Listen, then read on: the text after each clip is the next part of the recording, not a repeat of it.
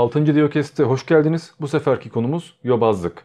Yobazın dindarı da olur, ateisti de olur. Bu mantaliteyle alakalı bir şey ve ne kadar aydın olursanız olun bir yerde yobazlaşıyorsunuz. Çünkü bu aynı zamanda bakış açısıyla alakalı. Ne demek istediğimi konuştukça anlayacaksınız zaten. Şimdi genelde dindarlar dinsizlere karşı ön yargılı oluyorlar. İnanmayan herkesi yoldan sapmış, şeytan tarafından kandırılmış, yanlış yola sürüklenmiş kişiler olarak görüyorlar ve dinsizler de inananları cahil veya yeterince sorgulamamış, araştırmamış kişiler olarak nitelendiriyorlar. Biri dinden çıktığında bir aydınlanma yaşadığını düşündüğü için dinden çıkmamış olan herkesi karanlıkta görüyor. Sebeplerini uzun uzun konuşacağız merak etmeyin. Öncelikle bir dindarın mantığını anlamamız gerekiyor. Bir dindar için din en kıymetli şeydir değil mi? Yani neticede öldükten sonrasını ilgilendiren bir konu. Hayatınızda yapacağınız her şeyi din belirliyor. Nasıl kurban keseceğinizi, nasıl oruç tutacağınızı, nasıl dua edeceğinizi, ibadetlerinizi nasıl yapacağınızı her şeyi din belirliyor. Ve birçok kişi ahlak anlayışını bile dinden alıyor. Yani din sadece inanılan değil aynı zamanda yaşanılan ve güvenilen bir şey. Sadece bu dünya için değil ahiret için de güvendiğiniz bir şey. Biz bu dünyada bile ufacık bir sıkıntıyla karşılaştığımızda katlanamıyoruz. Kolay yollarını arıyoruz. En basiti video izlemek bile bununla alakalı. Kitap okumak zor geliyor, saatlerce araştırma yapmak zor geliyor ama yarım saatte birisi anlattığı zaman hoşumuza gidiyor. Basit yoldan bilgiye ulaşmış oluyoruz. Bu dünyada bile her şeyin kolay yolunu arıyorken, zorluklara katlanamıyorken öbür dünyada aklımızın alamayacağı bir zorluk var. Sonsuz bir azap ihtimali var. Dinden çıkarsak, din düşmanı olursak veya dine göre yaşamazsak aklımızın almayacağı bir ceza bekliyor. Dolayısıyla böyle bir risk almak kolay bir şey değil. Din sadece sizi değil yakınlarınızı da etkiliyor. Mesela siz dinden çıkarsanız siz yanıyorsunuz ama sizin çocuklarınızın da dinden çıkma ihtimali var. Peki bu riski göze alabilir miydiniz? Çocukları olanlar bilirler. Benim çocuğum yok ama varsayarak konuşuyorum. Çocuğunuzun dizi kanasa içiniz acıyor değil mi? Çocuğunuz her şeyin en iyisine layık en azından size göre. Her şeyin en iyisi onun olsun istiyorsunuz. Her konuda başarılı olsun, hayatında problemleri olmasın, iyi bir eşi olsun, iyi bir işi olsun. Birisi gelse çocuğunuzu dövse sinirden köpürürdünüz, karşılık vermeye çalışırdınız veya çocuğunuza bir haksızlık yapılsaydı çok zorunuza giderdi. Peki şimdi farz edin ki birisi çocuğunuzu esir alıyor ve yıllarca ona işkence ediyor ve siz de buna göz yummak zorunda kalıyorsunuz. Birisi çocuğunuzun diri diri yanmasına, ayetlerde yazdığı gibi topuğundan kızgın kancalar geçirilmesine, ağzından zift dökülmesine, zebaniler tarafından işkenceye uğramasına sebep oluyor. Yani birçok problemle karşılaşmasına sebep oluyor. Elin adamı gelmiş çocuğunuzun bütün hayatını karartmış. Şimdi bunu engelleme şansınız olsaydı engellemez miydiniz? İşte bir dindara göre dinsizler aynen bunu yapıyorlar ve dindarlar kendilerini ve ailelerini korumaya çalışıyorlar. Burada en önemli sebep öldükten sonra hesap verecek olmanız. Hani bugün birçok ateist diyor ya, kardeşim ben ölsem ve Allah'ın karşısına çıksam, niye inanmadın dese şöyle şöyle konuşurum. İnandırsaydın derim, mantıksız bir din yollamışsın, ayetlerin hepsi üstü kapalı anlayamadım. Ben anlayamıyorsam, inanmıyorsam bu senin problemin derim. Diyorlar ya, işte bu imkansız bir şey. Yani teoride dersin ama gerçekten öyle bir şey olsa apışıp kalırsın, ağzını bile açamazsın. Niye böyle söylüyorum onu da açıklayayım. Bugün işten atılmaktan korktuğun için patronuna karşı sesini çıkaramıyorsun değil mi? Veya arkasından küfrettiğin birisi karşına geldiğinde işi tatlıya bağlıyorsun. Kavga etmekten çekiniyorsun ya da askerde komutanın sana eziyet ediyor, adama gıcık oluyorsun. Arkasından var ya komutan bir gelsin şunu şunu söyleyeceğim, karşısına geçeceğim diyorsun. Ama komutanı gördüğünde ağzını açamıyorsun. Komutanla alakalı ileri geri konuşmak kolay ama adamla karşı karşıya geldiğinde yemiyor.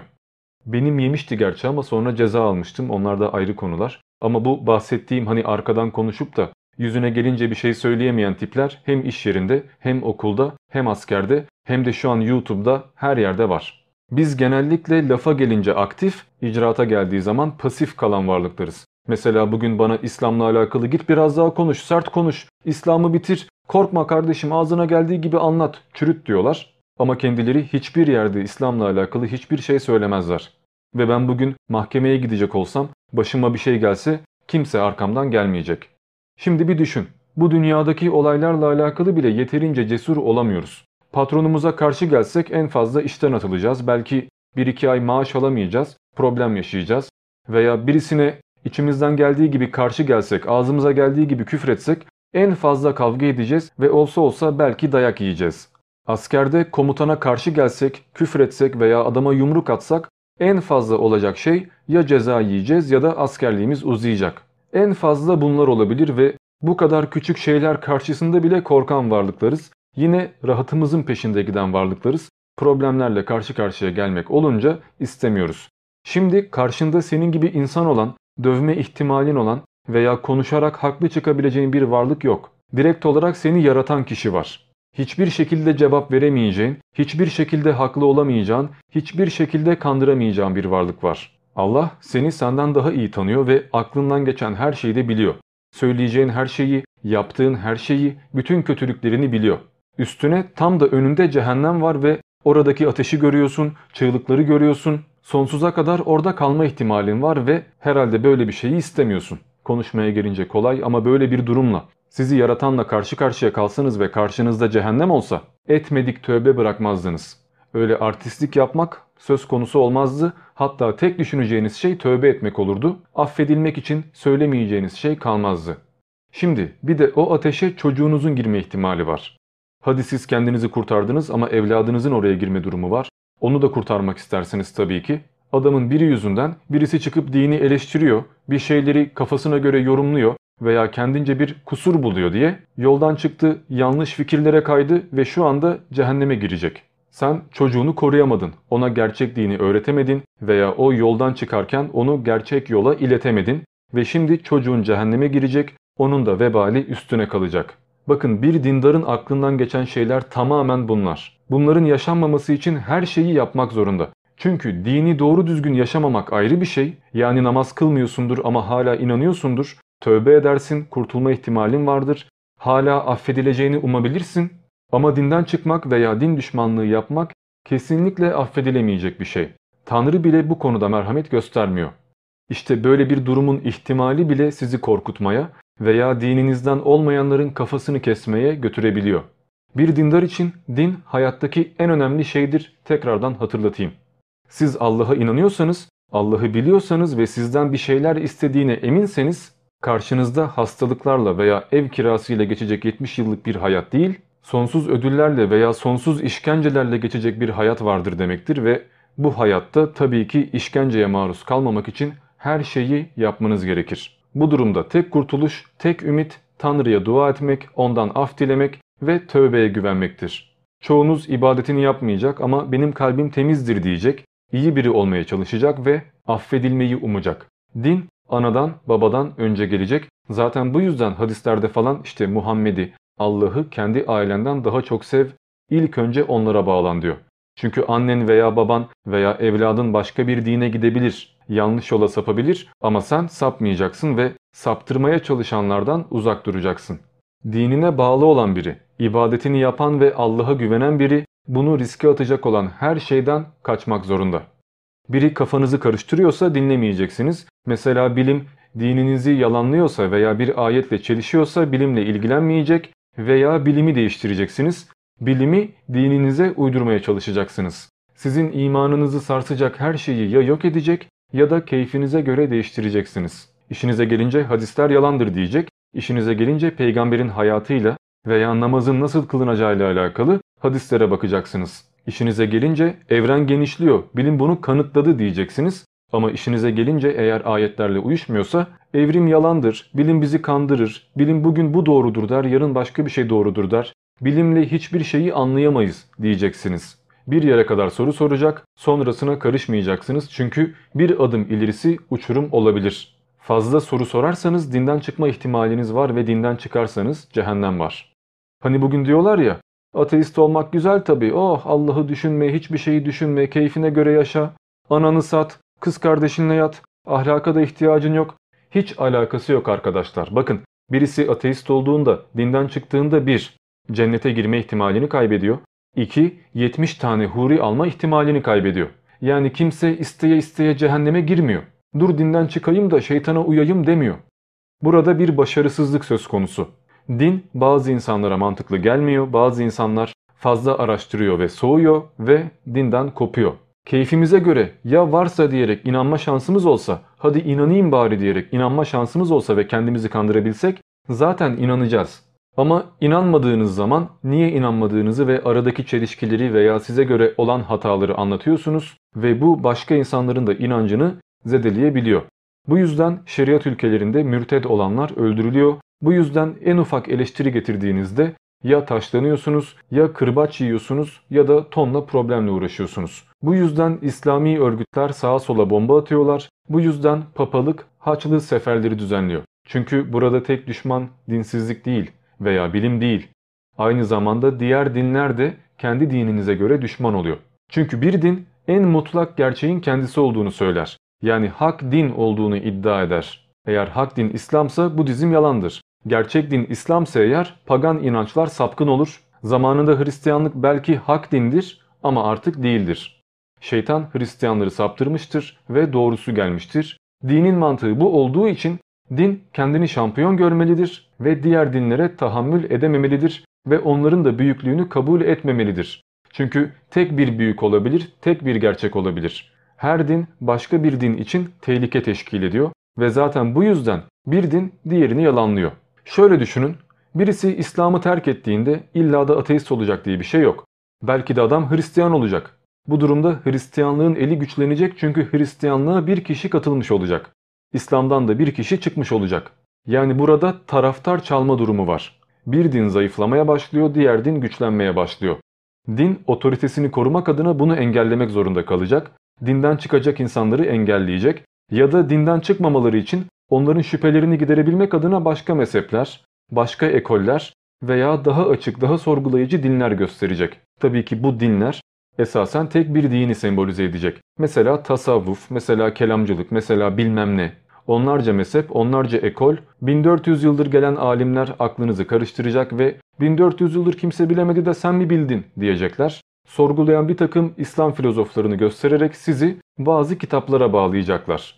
Mesela kitap sadece okumakla anlaşılmayacak. Kitaba abdest almadan dokunulmayacak. Veya bu kitap Arapça öğrenmeden anlaşılamayacak. Hadi Arapça öğrendin, hadisleri bilmeden olmayacak, şunu bilmeden olmayacak, bunu bilmeden olmayacak. E kimse o kadar bilmeyeceği için kimse araştırmayacak, kimse dinden çıkmayacak, hep aklının bir tarafında bir şüphe kalacak ve mecburen iman edecek. Siz bilime meraklıysanız veya sorguluyorsanız hemen bütün sorularının cevabı Risale-i Nurlar'da var diyecekler.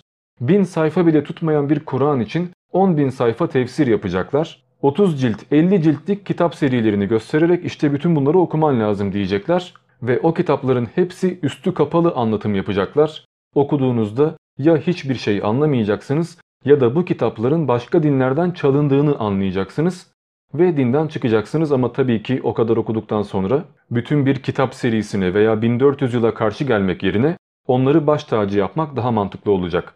Bu sefer dine değil tarikatlara bağlanacaksınız. Cehennem korkusunu şeyhlerle aşacaksınız. Şu şeyh, şu kişi bana şefaat edecek diyeceksiniz.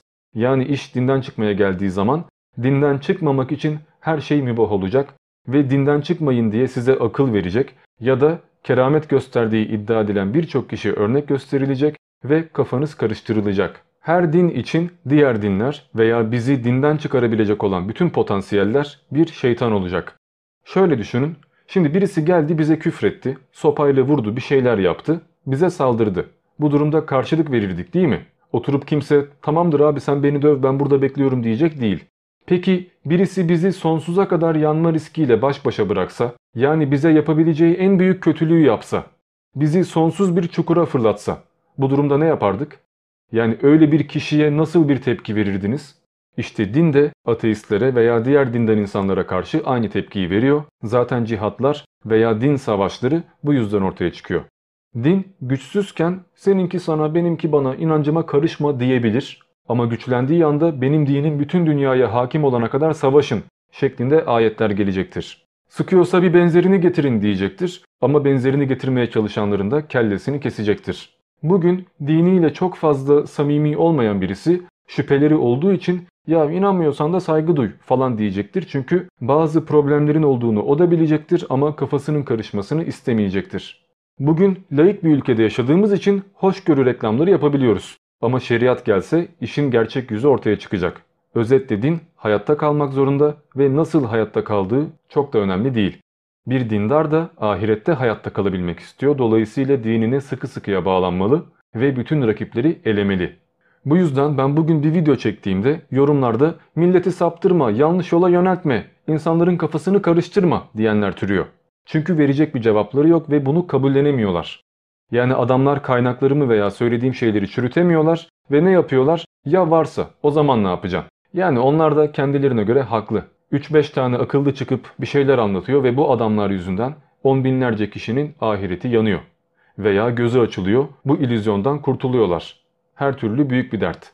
Bu insanlara kızmıyorum çünkü dediğim üzere onlar kendilerini ve yakınlarını korumaya çalışıyorlar. Onlar korktukları için işi garantiye almak istiyorlar. Diokest 2'de ve 3'te bunlara değinmiştim zaten. O yüzden çok fazla uzatmayacağım. Ama bize göre dinini savunan, bize sus diyen insanlar yobaz görünüyorlar. Biz böyle adamlara cahil diyoruz, cühela diyoruz. Bilimden haberi yok, tarihten haberi yok, gelmiş bana işimi öğretmeye çalışıyor diyoruz. Ama zaten yapmaları gereken bu. Dinlerini tebliğ edecekler, insanlara duyuracaklar, çekebildikleri kadar kişiyi dinlerine çekerek dinden çıkaran tipleri de durduracaklar, buna mecburlar. Sabahtan beri sürekli dindarların mantığını anlatıyoruz, biraz da ateistlerin mantığına bakmak lazım. Millet niçin İslamofobik hale geliyor? Biraz da bunu konuşalım. Şimdi nasıl ki dindarlar dinsizleri şeytanın uşağı olarak görüyorlarsa, dinsizler de dindarları cehaletin uşağı olarak görüyorlar. Bir dinsiz hayatının 20 yılını inançlı bir şekilde geçirdi. Hristiyandı, Müslümandı veya başka bir dini vardı. Annesi, babası neye inandıysa o da öyle inanmıştı.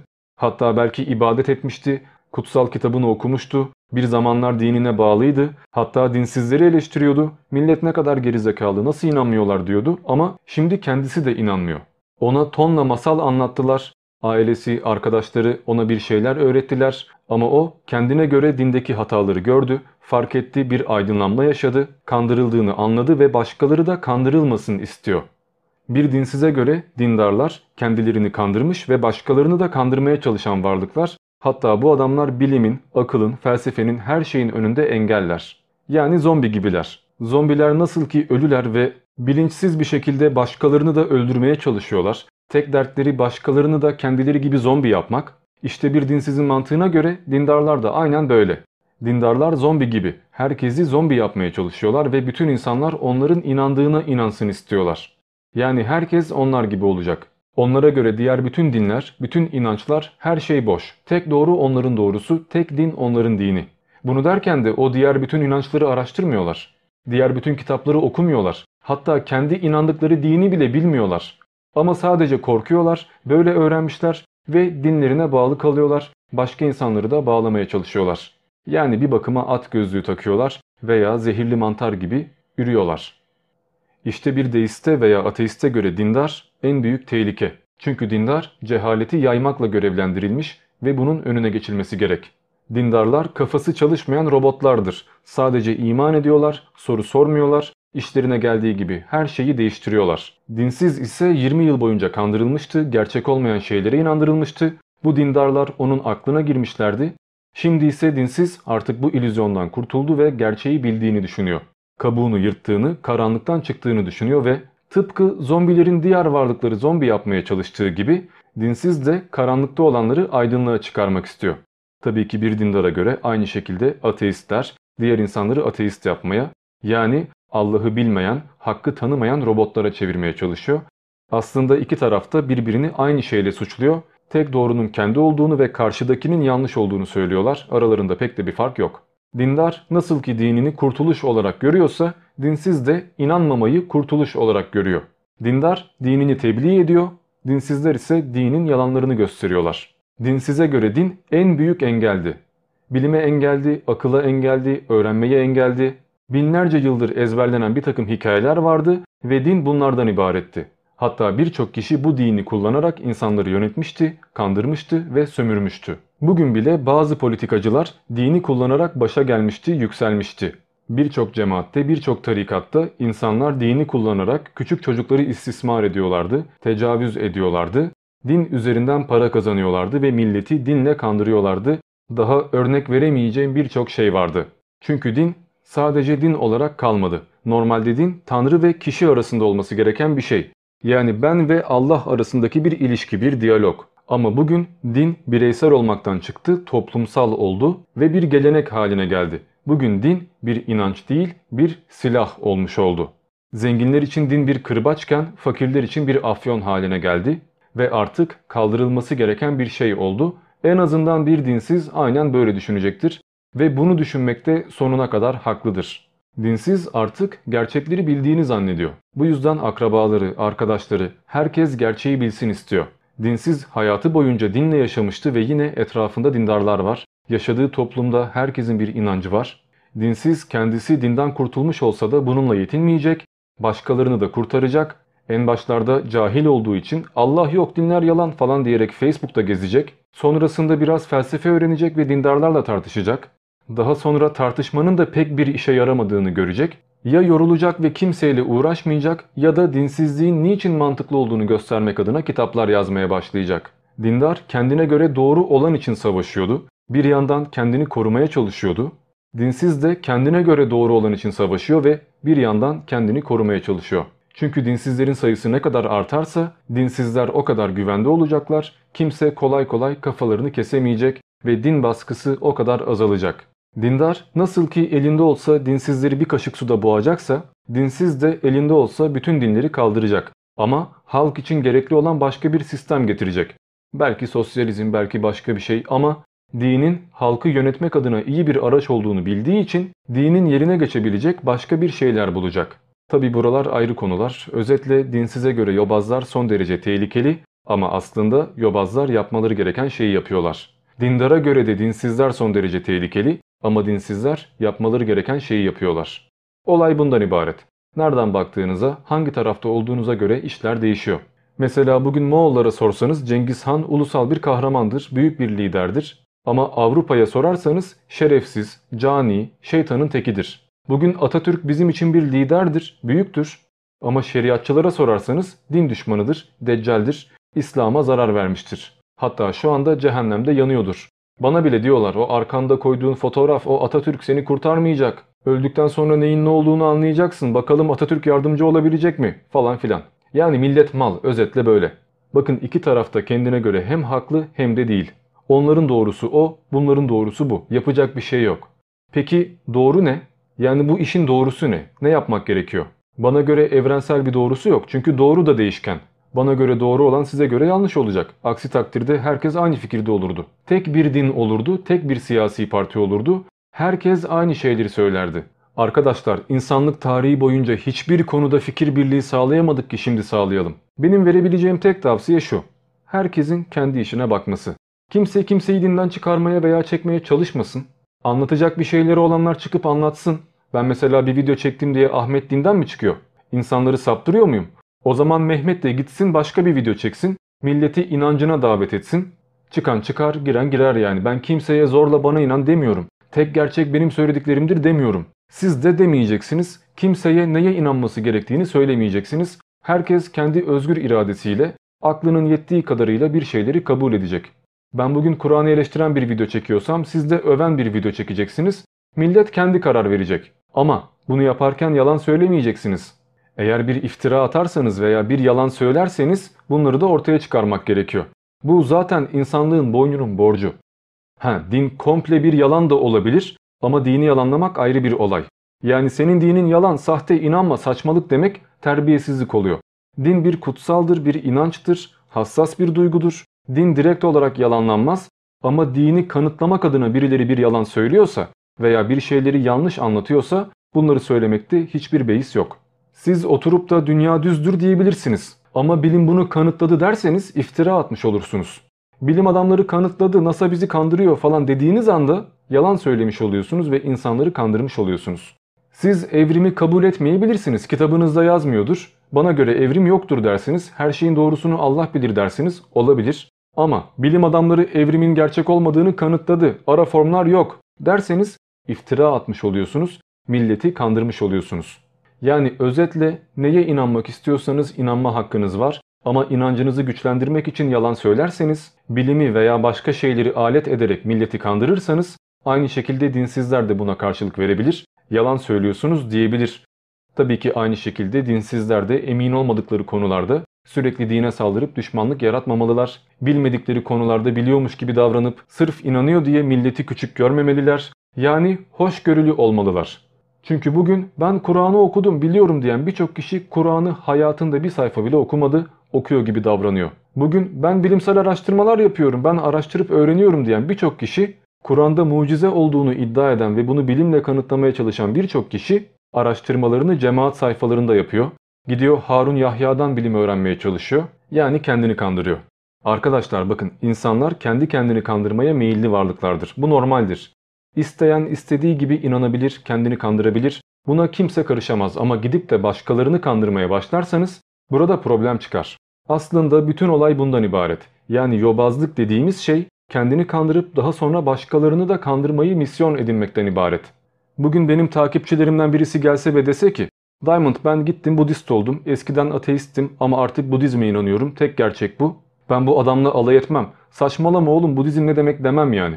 Hayırlı olsun derim. Kendini böyle mutlu hissediyorsan böyle yap derim. Karışmam yani. Herkesin inanç özgürlüğüne yani inanma ve inanmama özgürlüğüne saygı göstermek lazım. Ortada şiddet, hakaret veya tahrik edici bir şey olmadığı sürece kimseye karışmamak lazım. Siz karşınızdaki görüşlere saygılı olduğunuz sürece hiçbir problem kalmıyor. Ama saygı da her görüşe gösterilmiyor yine şartlarla alakalı. Karşınızdaki din sizi köpek, şeytan, yoldan sapmış, mahlukat diye adlandırıyorsa öyle bir görüşe saygı göstermeye gerek kalmıyor. Zaten inancıma saygı duy konusuyla alakalı bir diokest yapmıştım. Orada bundan bahsetmiştim. Tekrara düşmek istemiyorum. Şimdilik bu kadar konuşmak yeterli bence. Zaten söylenecek birçok şeyi de söyledik. Daha da uzatmaya gerek yok diye düşünüyorum. Şimdilik bu kadar. Ben Diamond. Diğer diokestlerde görüşmek üzere.